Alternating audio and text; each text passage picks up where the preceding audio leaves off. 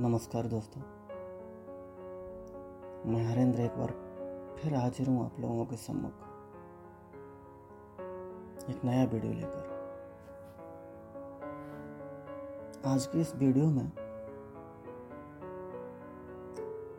मैं जो काव्य रचना आपको सुनाने जा रहा हूँ, ये एक सत्य घटना पर आधारित है।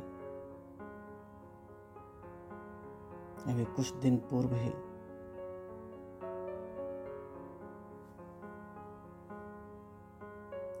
एक व्यक्ति की तबीयत अचानक से बिगड़ गई। मैं जब उनके घर गया तो देखा कि उनकी देह अचल अडोल पड़ी थी बिस्तर पर। उनकी पत्नी पास में खड़ी होकर मात्र रो रही थी, सुबक रही थी। सही बताऊँ तो उस व्यक्ति की चेतना, उस व्यक्ति की आत्मा ना तो इस लोक से पलायन कर पा रही थी और ना उसे उस लोक में, दूसरे लोक में प्रवेश मिल रहा था। बड़े अजीब सी स्थिति थी उसकी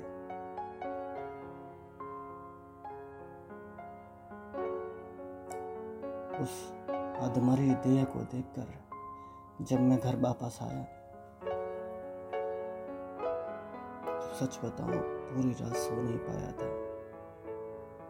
क्या मृत्यु से पहले इतनी पीड़ा होती है? क्या मृत्यु के एक क्षण से पूर्व हज़ारों क्षण मरना होता है? ऐसे असंख्य प्रश्न। मेरे मस्तिष्क में उपज रहे थे किसी महीन दूब की तरह। तो चलिए, ज़्यादा बात नहीं करता हूँ। अविलंब आरंभ करता हूँ पाठन अपनी काव्य रचना का। मैंने देखा है। पूरी खपी एक देह को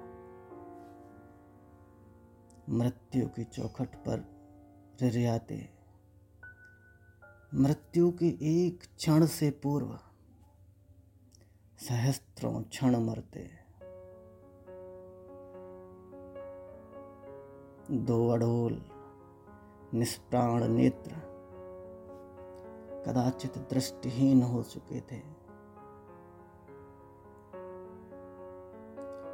अधखुला मुँह पंगुरसना कदाचित वाणीहीन हो चुके थे।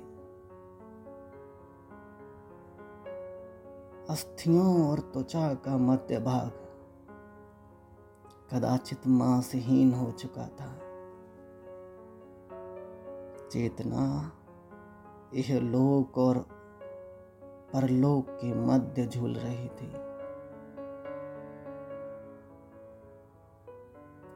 मृत्यु लोक संबंधियों का एक जन समूह उसे घेरे कुछ सुख बुगा रहा था। उस जमघट में मात्र उसकी बामांगिनी उसकी अर्धांगिनी ही बिलख रही थी। उसके पाए खड़ा में, उसकी मृत्यु में निज मृत्यु खोज रहा था। अपनी मौत ढूंढ रहा था। धन्यवाद दोस्तों, आशा करता हूँ कि आज की ये कविता और मृत्यु से पूर्व का ये वर्णन आपको अवश्य पसंद आया होगा। तो चलता हूँ, फिर हाजिर रहूँगा किसी नई काव्य रचना के साथ। तब तक के लिए बाय बाय